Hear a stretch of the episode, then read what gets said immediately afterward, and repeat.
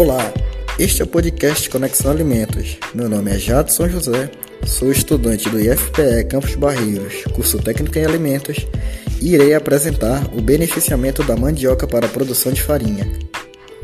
Com origem indígena e datada desde dois mil anos, com vestígios de pilões para moagem, tendo sua cultura propagada, tolerante à seca, amplas adaptações às mais variadas condições de clima e solo, a mandioca foi, e ainda é, um dos produtos primários de maior consumo no mundo, e sua importância no Brasil é mostrada pelo forte consumo dela e seus derivados, sendo o mais famoso a farinha de mandioca.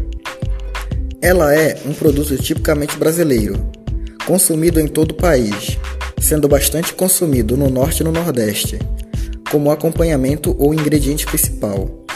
Para sua produção, é utilizada a mandioca brava, que, embora tenha alguns compostos tóxicos, como o ácido cianídrico, eles são facilmente removidos com o uso de calor, cozinhando ou secando a mandioca ao sol.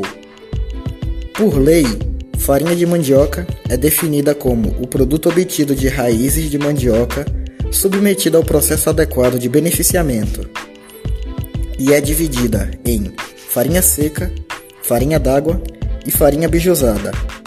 Sabendo disso, nós vamos iniciar o processo. O processo se inicia com a lavagem e o descascamento da mandioca, já que sua casca não é normalmente consumida. E também, essa etapa remove boa parte de seus agentes tóxicos.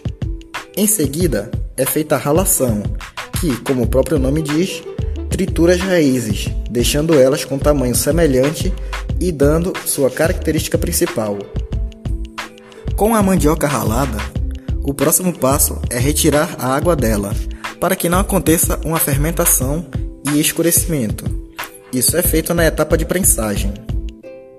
Na etapa de prensagem, a mandioca ralada tende a ficar compactada em blocos de massa, sendo necessário fazer um esfarelamento dela para que volte a ter suas características originais.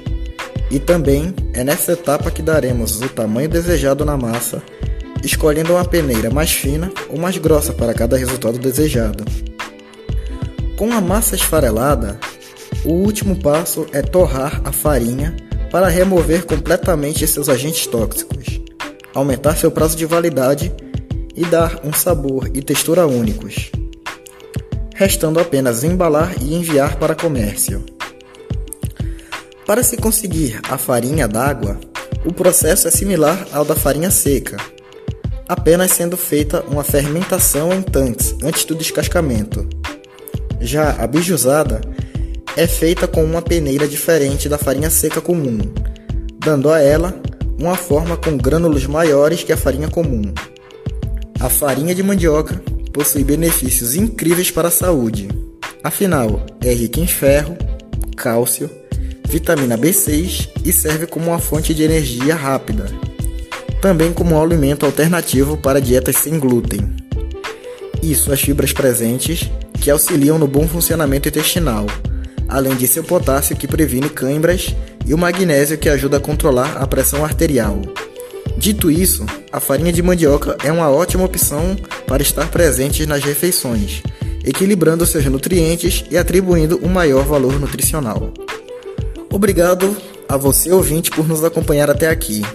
Com produção e colaboração de roteiro de Camila Vitória, Ítalo Antunes e José Felipe, nos siga no Spotify para ouvir esse e outros podcasts. Esperamos você no próximo.